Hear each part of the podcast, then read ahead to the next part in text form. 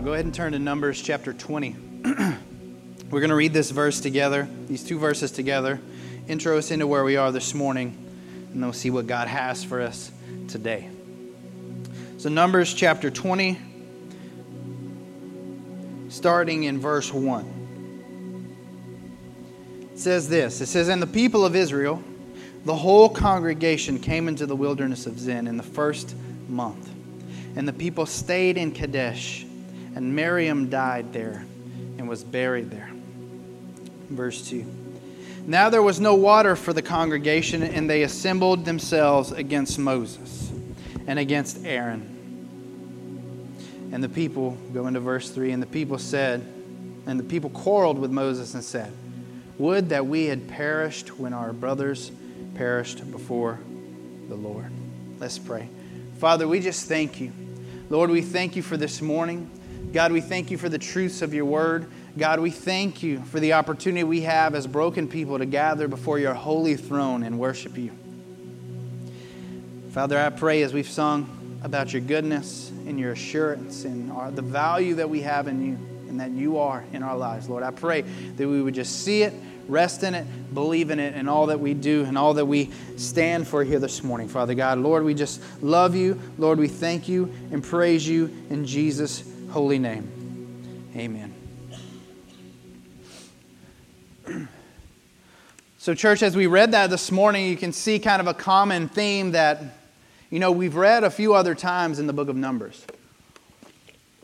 You know, they've been traveling, they've been moving, they've been growing and developing through this time. You know, and last week when we talked in, in, Numbers chapter 13, we kind of bled into 14 a little bit. We didn't talk so much in 14, but in 13 we saw where the children of Israel, where they were standing in a place, they sent out 12 spies into the land, the promised land that God had promised for them. They evaluated it and they said, the enemy is too great, the opposition's too much, we're not going. So because of that refusal to believe in God and to move into that direction that God had called them to, God disciplined them, and the way that He disciplined them is He told them that you would be wandering for 40 total years. At this point, when we read last week, they had been in this place for over a year or so, and He told them that you will wander for 40 years total, and that most of the generation will not enter into the promised land of God.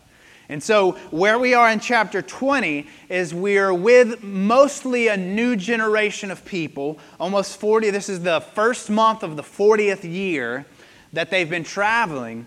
And so, they find themselves come to this point, and what we see here, and, and, and as I was kind of like reading and praying through this in my own personal life and what this looks like for us as a church, when we're talking about building up, growing, moving forward, what is God trying to do with this people as we progress down this journey that God has called us to? I see something here and, and something that happens and something that is a, is a theme in our life. And as we've read, we've seen their failure, we've seen their struggles, we've seen their, their rebellion, we've seen all these things come up. And so they're at the end of their 40 years. Remember, the number 40 is kind of a number of purging or purification. So they're kind of at the end of that purging. They're at the end of that purification, and they come back to a location. They come back to a location. And what's funny is, this has been almost 38 and a half years. They find themselves at the exact same point that they were at when we read back in Numbers 13, right on the edge of the promised land. The exact same place where 12 spies left and came back, and 10 gave a false report or gave a report of the fear of the enemy. And so they find themselves back at a place where they are past had problems. And so, kind of, if I had to subtitle it this morning, it would be this is for us as Christians, as we build up, as we grow, as we develop spiritually, there's something that each of us has to do in our lives, and it's this that we have to begin a process of moving past our past. We have to begin a process of moving past our past. Because the reality is, just like these people in their process of purification, it's inevitable. It's inevitable that our past is going to find us. Our past is going to become a problem again to some degree. There's, there's, there's going to be these times in the process in which God has brought us that we can't run from our past anymore. You know, for a lot of us, we can run, right? We can run. Our problem isn't that we can run that we can't run from the things that are behind us. The problem is that we don't have the endurance or the speed to outrun it forever. That eventually those things come back. And so 38 or so years before this, they were at this place and they refused God. God, we don't want your promises because there's too much opposition there. So what happens? God says, Well, you're going to go on a journey, a wandering for 40 years total, that a whole generation of people will not enter into the promised land. And a new generation will come. And so, where we find here for us in this process of building up, remember, we've tried to look at this, this study as kind of a, a, a, a, map for our church. Like, how, how do we want to grow and develop? And this is more, you know, not just on the, the big level of the church, but even as an individual for yourself, as you consider your own spiritual growth and development, your growth as a parent, your growth as a Christian, uh, uh a Christian spouse, your growth as, a, as an individual in a community.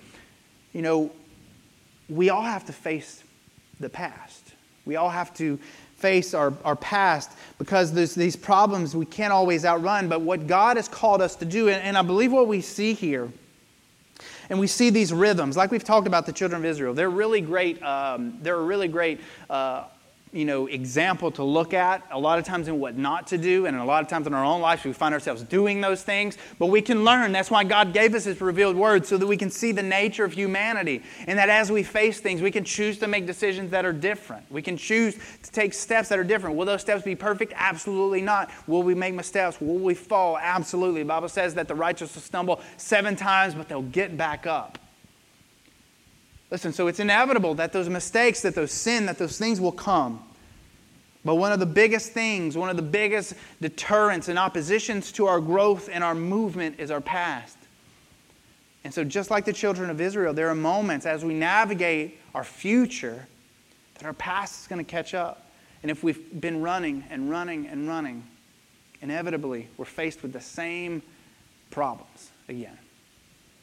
And so, this is kind of the idea that I want us to carry through here this morning as we navigate through this text. But the idea would be this moving past our past requires us to return to familiar places. It requires us to return to familiar places. And so we read in verse tw- in chapter uh, 20 verses 1 and 2. It says and the people of Israel the whole congregation came into the wilderness of Zin in the first month, this being the first month of the 40th year. And the people stayed in Kadesh. So Kadesh is the place where the spies left from. So 38 years before this, they were at Kadesh, right outside of Canaan, right outside the promised land.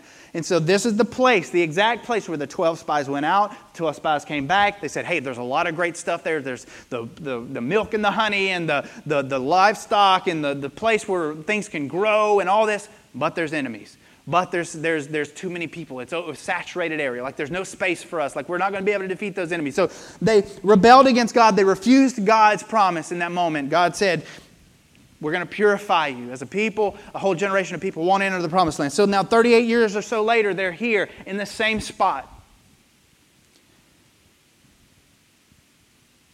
And in verse 2, it says, Now there was no water for the congregation. They assembled themselves against Moses and against Aaron. They found themselves, and this isn't the first time this situation has happened, right? We've already read, and we'll kind of reference a couple of water moments, of no water moments. So they come back to these points. They're back to this place, back where a generation before refused. They were driven by fear, driven by comfort. And just like us in our lives, and just like them, a lot of times when our needs aren't met or aren't met the way we believe they should be, that's when we begin to panic, and that's when we begin to be driven by what we think we need rather than what God sees for us. And so they navigated this moment. They're back to a place of their past where problems persisted. The alliteration, I love it. Where problems persisted. And they were they had a decision to make. And what did they do? They began to panic. And it's because the enemy knows exactly how to work on us in the midst of our past, amplifying our problems to get our eyes off of him. You know, because even when, when, when God and, and, and the enemy are speaking in the book of Job, the enemy says this He says, skin for skin, all that man has, he will give for his life. All that man has, he will give for his life. Satan is saying this to, to God when they're having this conversation about Job. He's telling him, You're gonna you test Job because Job will deny you if you take everything away from him, because the enemy knows for the bulk of humanity, we will give up everything for comfort. We will sacrifice everything for safety. We will sacrifice everything for happiness. So the enemy knows where to attack. And so here they're back at a place from their past, facing familiar places. The enemy attacks them at their need and their comfort. And what happens? They, want to, they begin to relinquish. They begin to give up.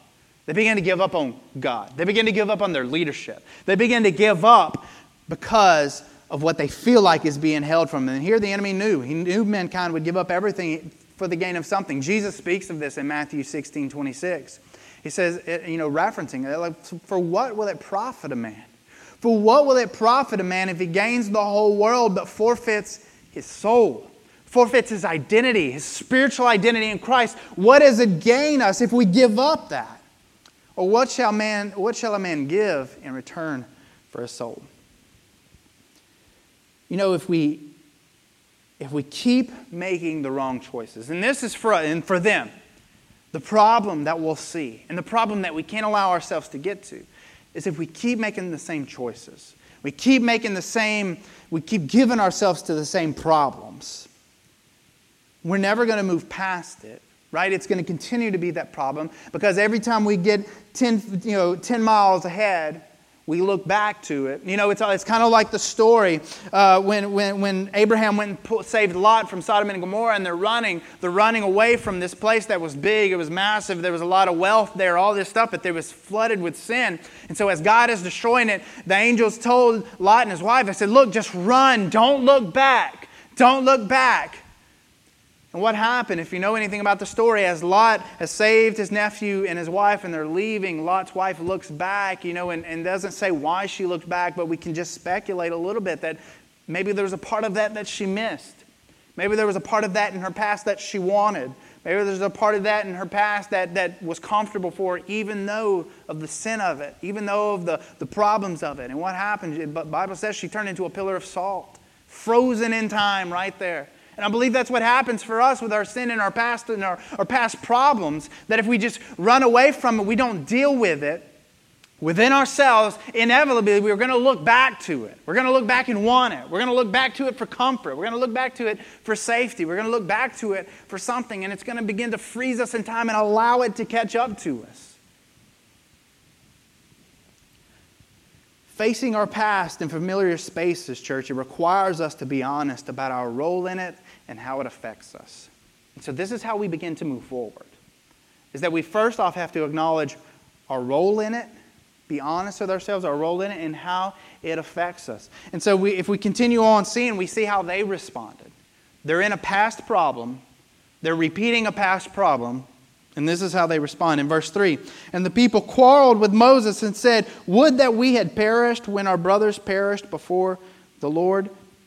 Verse 4 why have you brought the assembly of the Lord into the wilderness, that we should die here, both we and our cattle? Verse 5 And why have you made us come up out of Egypt to bring us to this evil place? It is no place for grain, or figs, or vines, or pomegranates, and there is no water to drink.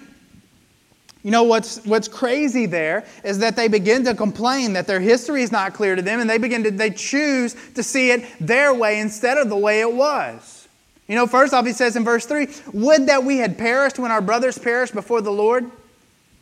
Listen, and the thing is, they had dealt with these things before. They had navigated very familiar spaces like this. But that's the thing, when we begin to face past problems and we don't deal with them, they begin to distort our vision and they, they, they blurry the history, right? They blurry our history with God. Because in Exodus 15, we saw they had no water. What does God tell Moses? He says, Hey, look, Throw the, throw the staff into the water. It's going to turn this bitter water into drinkable water. And what happens? God provides. He gives them drinkable water. In, in Exodus chapter 17, they have no water. What does God do? God tells Moses, strike that rock with, with your staff, and water's going to pour out of it. And so what happens? Moses strikes the rock with a staff, and water pours out and provides for the people. In Numbers 11, remember we went through this one. Numbers 11, the people complained because they didn't have meat. What did God do? God provided quail for them more than they needed. God provided. God provided. But in the moments of need, in the moment, moments of opposition, we begin to have a distorted history of who God is in our life. And then when we begin to move forward or deal with past problems, we forget what God can do. We forget how God has worked. We forget how God has provided. And that's the problem. They were falling back into these mindsets, lacking faith despite God's faithfulness, and they refused to remember the problem with the past. And that's where it has to be key. That's where we have to think. You know, even me in my own life, you know, there's times like we, we can think back to who we were and what we've done and where we've been. And I promise you, if you think long enough, and you probably don't even have to think that long, you can think back to moments of your past that were destroying you, and you can find something comfortable about it. You can find something that, that motivated you about it. You can find something that even made you feel happy or joyful about it. But then we have to remember the destruction that ensued because of it, right? If we're honest, those same things that in moments were providing us happiness were at the same time destroying us. And that's what they couldn't remember. That's not how they were seeing it. They refused to remember the problem with the past. And when we won't remember the problems of the past, church, we're prone to repeat them. When we won't remember the problems of the past, we're prone to repeat them. But what this does is it requires us. It requires us to acknowledge our part and its effects on our path. And this is not what they were doing because how did they respond? You know, they're in this wilderness for the, this time because of choices that they made and that the generation before them made. But that's not how they remembered it. What did they say in verse 4? It says, they said, Why have you brought? Why have you brought? They're talking to Moses and the leadership, and in a sense, God. Why have you brought the assembly of the Lord into the wilderness? Why have you brought us here? You know, we've talked about this before. What the enemy likes to do to us likes to con- con- convince us that we're a victim, right? Likes to convince us that we're a victim, likes to convict, uh, convince us that, the, that we have not done anything wrong, that it's your fault. And that's what they're doing right here. Why have you brought us here? Why have you brought us here? You brought us this way. Then in the next verse, verse 5 says, you ha- Why have you made us? They're not taking ownership of the mistakes that they had made in their past, so they're never going to move past their past. Their past is always going to be a problem until they can acknowledge the part that they played in their past. And so, for all of us, the way we navigate moving forward, dealing with things in our past that continue to catch up with us, number one is acknowledging the part that we played in the hurt that it has caused us. They weren't in the wilderness because of what Moses did, they were in the wilderness because of what they did. They were struggling because of their own decisions. Church, when we can get to the point where we can acknowledge any struggle in our life that's sin related or the ripple effect of sin, the moment that we can begin to acknowledge that this is the way it is because of what I've done, that is step one in taking steps away from our past, dealing with it. Because our past is always going to be a problem until we begin to face it and the part that we played in it and the things that we've done, not for shame's sake, but for, for, for moving forward for moving beyond it. They refused to see the mistakes of the past and the part of the generation before played in it. You know, and, and, and there's something to say about that for us. You know, because generational sin is a real thing you know, people are always a product of the culture that they're raised in. And so for a lot of people, you know, people you deal with or people that we deal with, or maybe even you this morning, you know, we navigate through a particular culture of, of people, maybe parents, grandparents, or just people that are raising us or around us that, that have sin in their lives that they very easily pass on to the generations after. The problem for them and the problem that we fall into sometimes if we're not acknowledging the destruction of the generational sin, we can easily begin to inherit it. We can easily begin to take that sin on as our own and be convinced because of the people who loved me and cared for me, they did these things, then it must be okay for me, or this must be who I am. Because this generation did it, the generation before me, then I must do it too. And then it must be okay. Generational sin is a real thing. It's a carousel that we so easily can jump on, but it's much harder to jump off. But we have to begin to acknowledge those things. And that's where they were. They were falling into generational sin. They were falling back into these places that, that, that the generation before them that had almost all died off had done. Church, we will continue to jump on the carousel of generational sin until we acknowledge its true and sinful impacts. They would not accept that their situation was circumstance of their own sin. And often, church, often our own troubles, if we're honest, our own troubles are a result of our own disobedience or lack of faith. Until we face the reality, little peace and no growth will happen. You know, and, and, and this is where we have to begin to be as Christians. When we want to build up, when we want to grow spiritually, we want to continue to be the people we are, we, we know God has called us to be. Church, we've got to first off acknowledge whether it's generational sin that we've inherited or our own sin that we're, we've created, acknowledge it. Acknowledge first off the part we've played in it. This is what I've done in it, this is how I've contributed to it. But then begin to acknowledge process moving forward. You know, and the thing about it is, and, and, and I love this about God, and I love this about how God's Word speaks, is God's Word never acts like the picture's always painted perfectly. You know, the paths that we navigate, they are not perfect paths.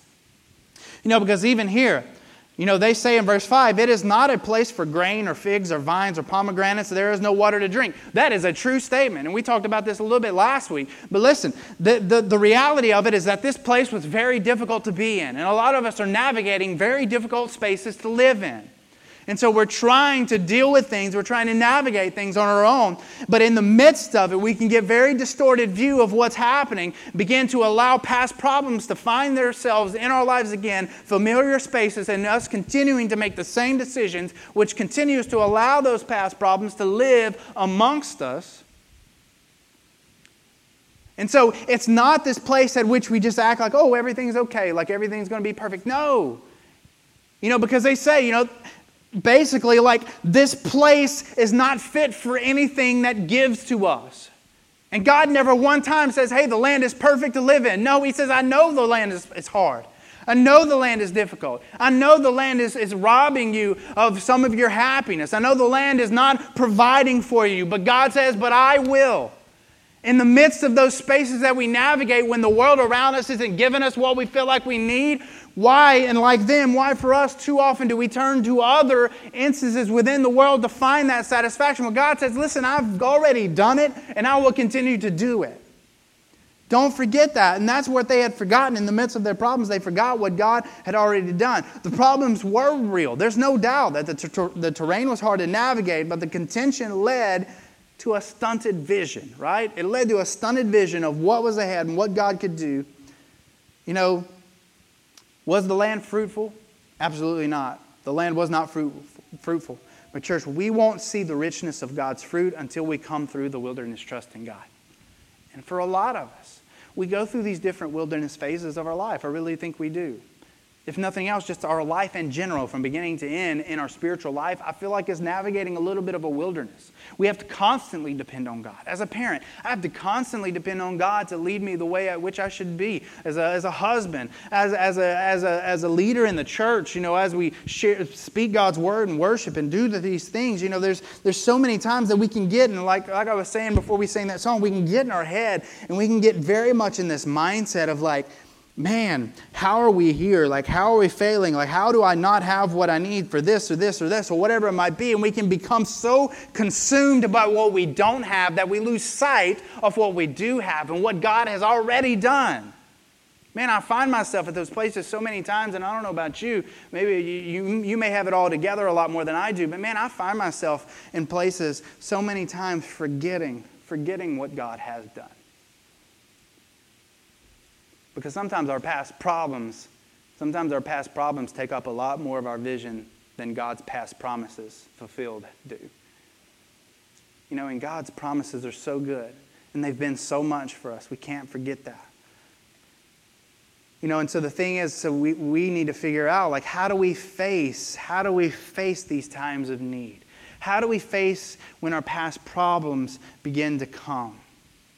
And then we begin to feel like we have need, and then to keep ourselves from getting off, off focus of what God is doing and what God wants to do. Church, to face times of need and fear, we've got to get down on our face before the Lord.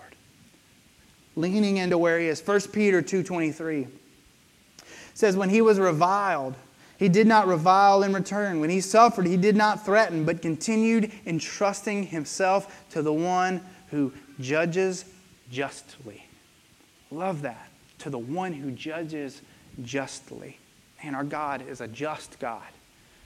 And that even when things don't make sense to us, we can know and have confidence that the God of justice will make things right. James 1 5 says, If anyone lacks wisdom, let him ask God who gives generously to all without reproach, and it will be given. And then he continues on. So he's facing his these past problems. The people are facing these past problems. And so what does God begin to do? In verse 8, God tells Moses, He says, Take the staff and assemble the congregation, you and Aaron your brother, and tell the rock before their eyes, tell the rock before their eyes to yield its water. So you shall bring water out of the rock for them and give drink to the congregation and their cattle. And Moses took the staff from before the Lord as he commanded.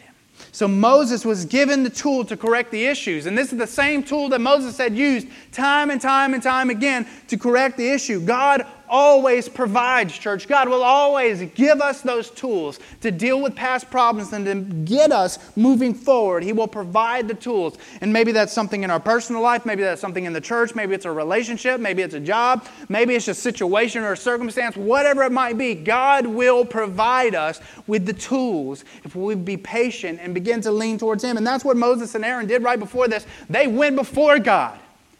There's a problem. It's a past problem that's come back with a new group of people, a new generation of people. God, and we want to do this right. Lord, help us. What does God do? He says, Hey, you already have the tools. Just use it in this way that I direct you.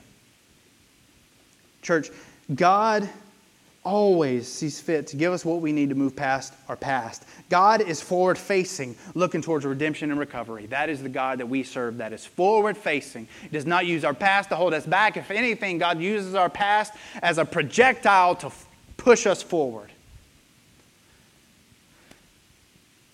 You know, and, and that's what's unique about this. You know, a, a lot of times we've focused on the negative as they've navigated this space, but so far in their 40 years of wandering, very little has been recorded about their incidents or their lack of faith. And most of it happens between Numbers 13 and Numbers 20, which is a, a pretty significant amount of time, but, you know, it's only three or four instances that is mentioned here in that 38 year period. You know, more I'm sure could have been said about their wrongdoings and what happened with the sin that's mentioned, but, you know, even in the sin that's mentioned, even here, like there's no reference of God mentioning back to the mistake they had made before, to the sin that they had done before. Like there's, there's no reference back.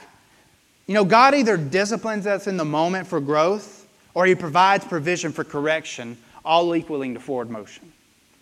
God either disciplines us, which He does. I believe with all my heart, God will discipline us. As He did them, He disciplined them. Several of them what didn't mean they weren't children of God, they just weren't moving into that next step that God had called them to. God will discipline us for growth, but or and He will provide us with the provision that we need to move forward. So, what does he say? He said, Take the staff. God had provided Moses with the tool he needed to accomplish the task for his glory. And we see this used over and over and over again. Exodus chapter 7, verse 9. Uh, he used the staff before Moses when he threw it down and it turned into a snake, right? In Exodus 7 19, he used it to turn the river into blood.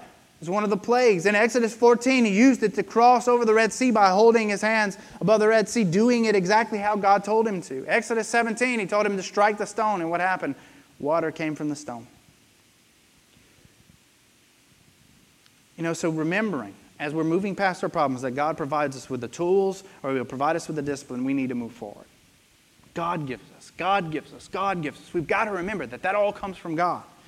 And so then continuing on, we see Moses' response. And so not only can our past problems come in situations, but our past problems can also come in different ways. Okay? Can also come in different ways. So, verse 10, we see this, verse 10 to 11. Said, Then Moses and Aaron gathered the assembly together before the rock and said to them, Hear now, you rebels. Shall we bring water for you out of this rock? And Moses lifted up his hand and he struck the rock with his staff twice, and water came out abundantly, and the congregation drank and their livestock. Now, there's a couple things here. So our past can come back as situations that come back. The situation here is they're back at a, at a place that they had been before with similar problems. But our past can also creep back into our lives the past can also creep back into our lives through our emotions, right? Through, through things from within us. And we'll kind of we'll kind of talk about this a little bit as we as we move down. But so for Moses, you can tell he's very frustrated right here. He t- calls them rebels, you rebels. And listen, for one, we need to understand this. It's not a wonder that he isn't frustrated. What did we read at the beginning of this chapter? That his sister Miriam died. Someone that the Bible is very clear he loved very much. And not only that, but the people that he's been leading through the wilderness are complaining again. Are complaining again. It's no wonder he's frustrated. Listen, the reality is we are human beings that navigate some very frustrating times, especially dealing with church people sometimes. It is frustrating. All right, it's frustrating when we deal with our kids sometimes. It's frustrating when we deal with things at work. Listen, we can be overwhelmed with frustrations and anxiety and anger and bitterness, all of these things that want to flood our hearts and minds constantly. Listen, you could live in a constant state of those things. But the problem is, just like the past circumstances that have come back up, the problem is, is if our emotions go unchecked and they begin to control us, that leads to sin and that leads us to missing what God has for us, which is exactly what would happen to Moses. Because right after this, the Bible tells us Moses, and we'll kind of talk more about the specific issue, but he tells him, Moses, you're not going to enter the promised land. The only people who will are Caleb and Joshua. You and Aaron will not enter the promised land. You know, and it doesn't make Moses any less of a great leader because he was, but the thing we have to understand is that leaders aren't perfect. You know, and, and the thing about it, there's kind of two things to this. Because for one, we have to understand that there are leaders that could be doing the wrong things and the people still being provided for. Because what happens? He does. Remember, God told him, He said, Speak to the rock. What did Moses do? He struck the rock twice in anger. His emotions got the best of him and they drove him. Listen, there can be, and what happened? Water came out and provided for the people and the, the livestock. It is very possible for leaders that seem to be doing things right can do things that provide for the people and be doing them against God's commands. It is possible. What happened? He did in disobedience and rebellion to what God told him to, and the people were still provided for. It is very possible. There are churches all over this world where people are being fed by God's provision despite leaders' failures. So, listen, number one, that. Number two, Moses is a human being that has failed. People's problems cannot and will not rob us of God's promises if we'll continue to lean on Him. Listen, there's not a leader that you'll ever sit in front of that is perfect. You know me. I constantly tell you, I am not that guy. I've, I've been under people that thought they were that guy, and now I know where those guys are. You know, I, am not that guy. I'm not that perfect, perfect elder. I'm not that perfect pastor. Garen is not that perfect elder, perfect pastor. No man who ever stands up here is a perfect preacher. They aren't. They don't exist. You know what? They're typically overworked, underpaid. They give too much. They, they sacrifice too much family time. They do all these things only to eventually fail. Listen, I'm not perfect. I'm never going to pretend like I am because most of those times they can't be vulnerable. They can't have it all together. Listen, I'm not that guy. If church ever gets to a point where they want that guy, they're going to have to find somebody else. I'm not that guy. I'm not perfect. Don't depend on me.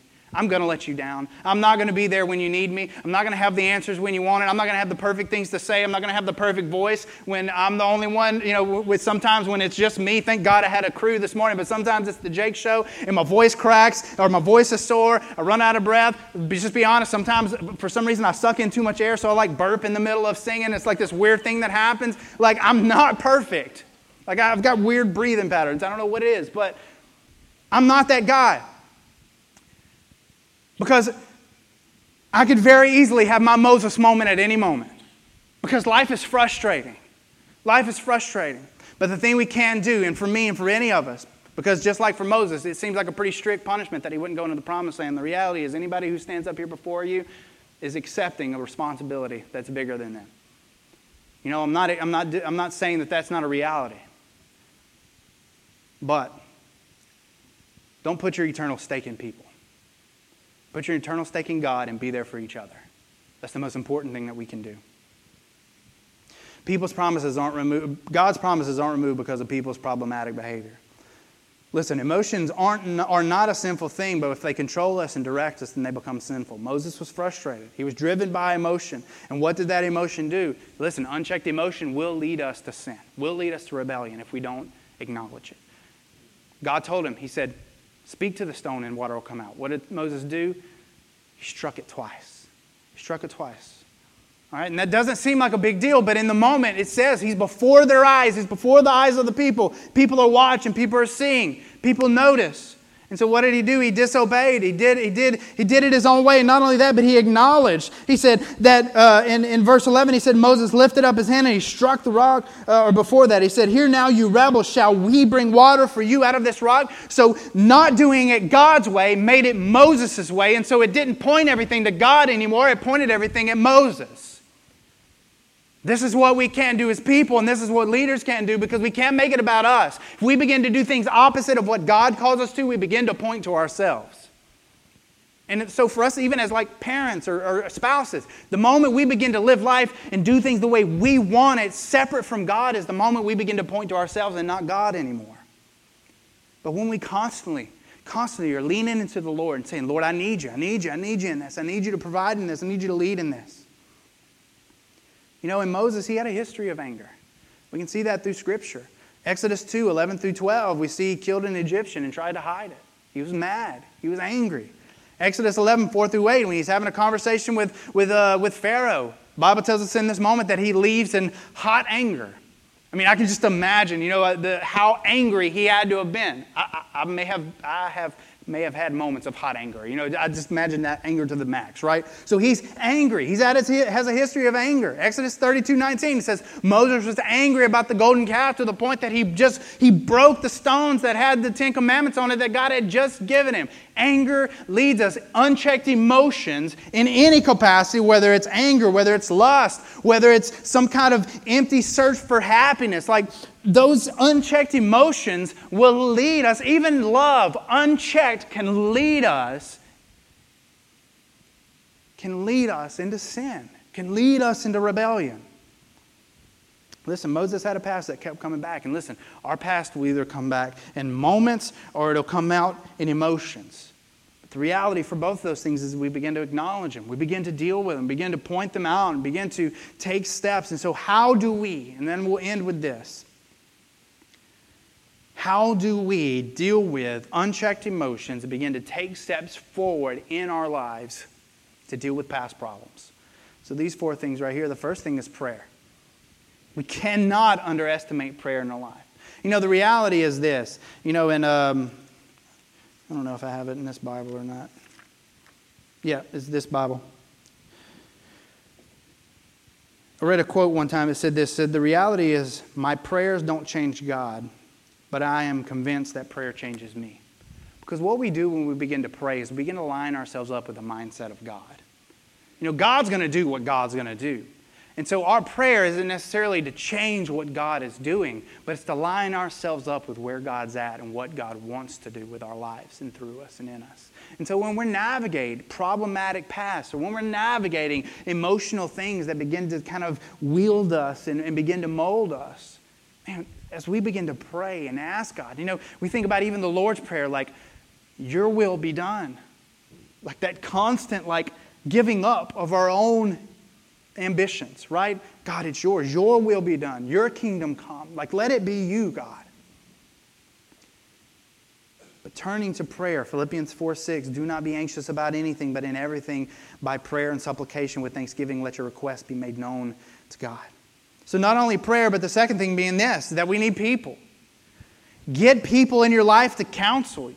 Give people in your life that if you have problematic pasts that keep coming, that you find people that you can lean in with and be like, man, this is something that just will not let go of me.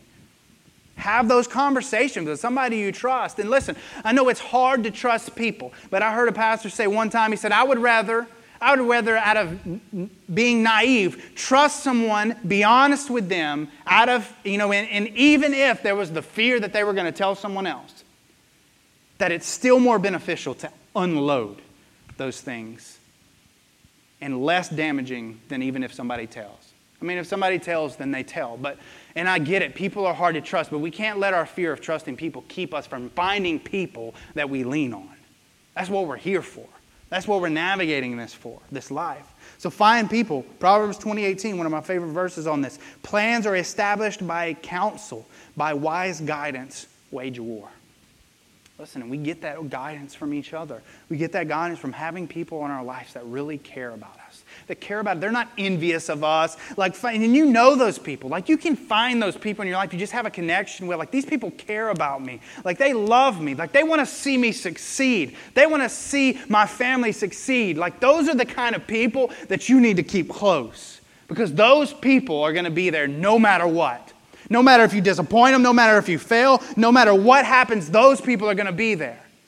Those are the people you need to be leaning in with in your life and in your Christian life that help you navigate your problematic past and the emotions that try to control us. And the third thing is this promptness. Promptness. Deal with it quickly.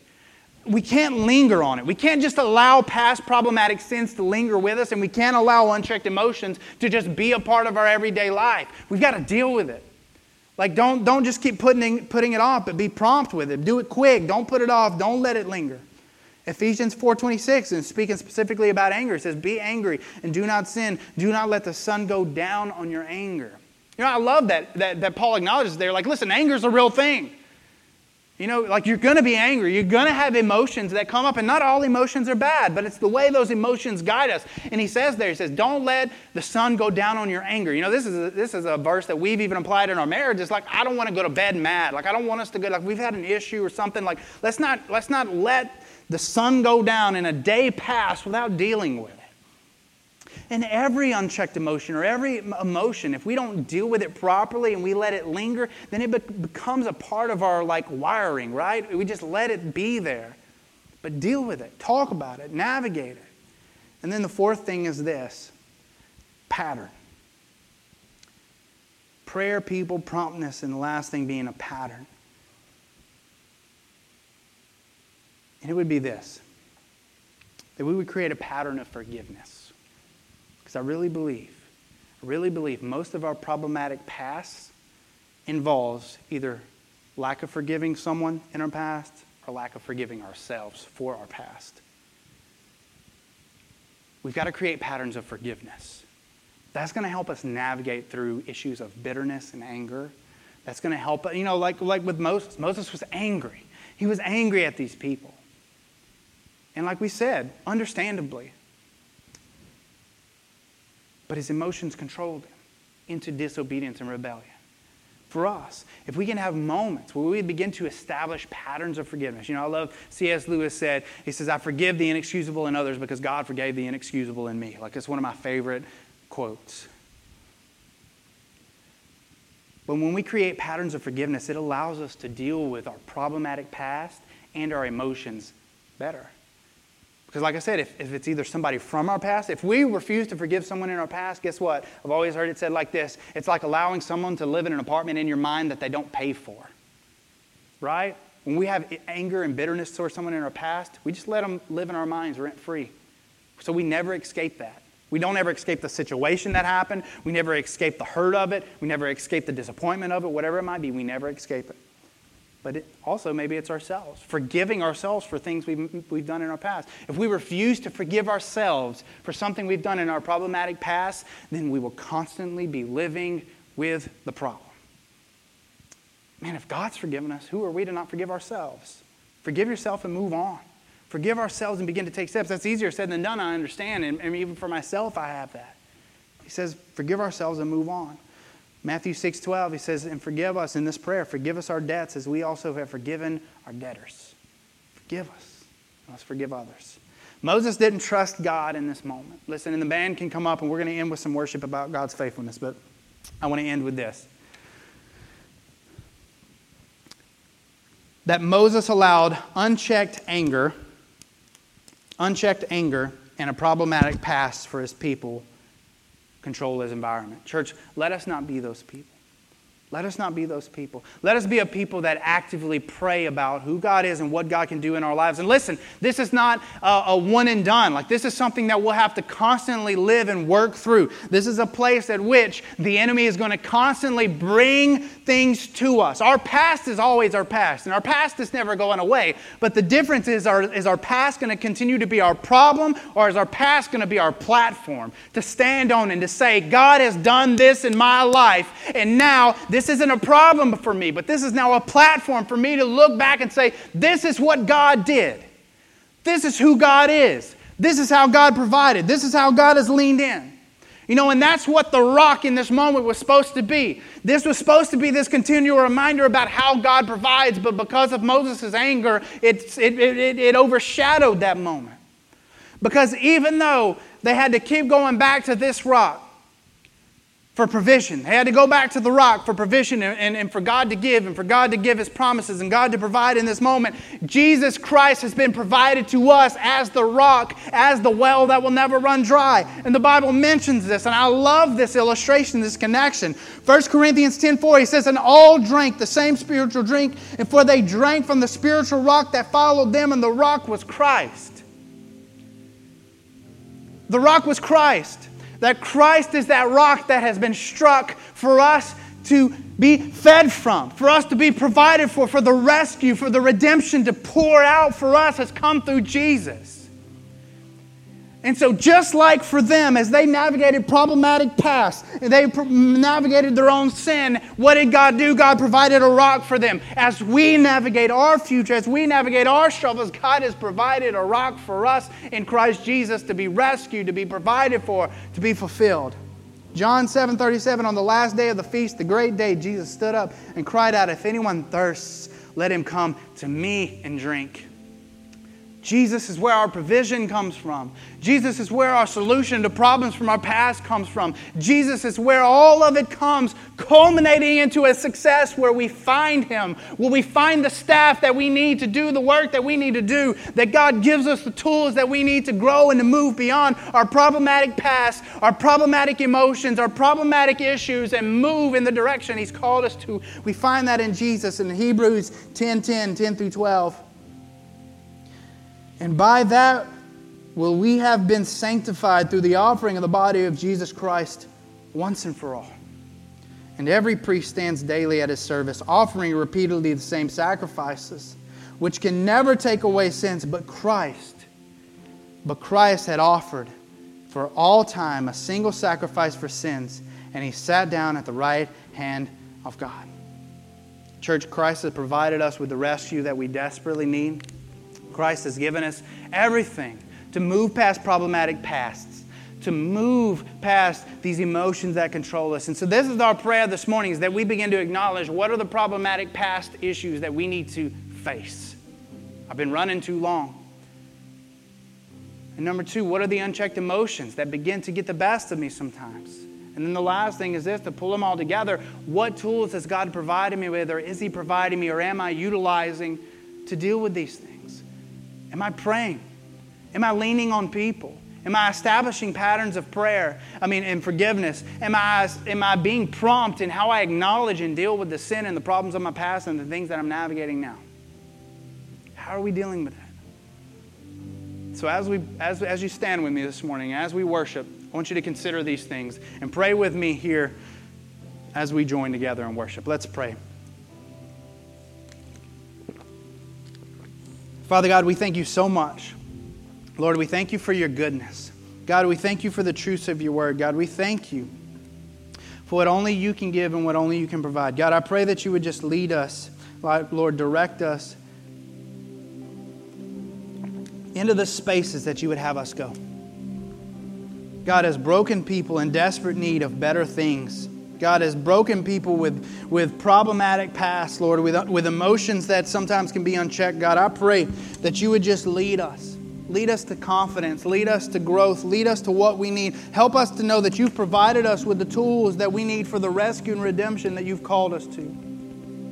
Father God, we are broken people in desperate need of you, God. And I just pray for your blessing and your work in this moment. Lord, we love you and thank you and praise you in Jesus' holy name. Amen. Church, sing this morning.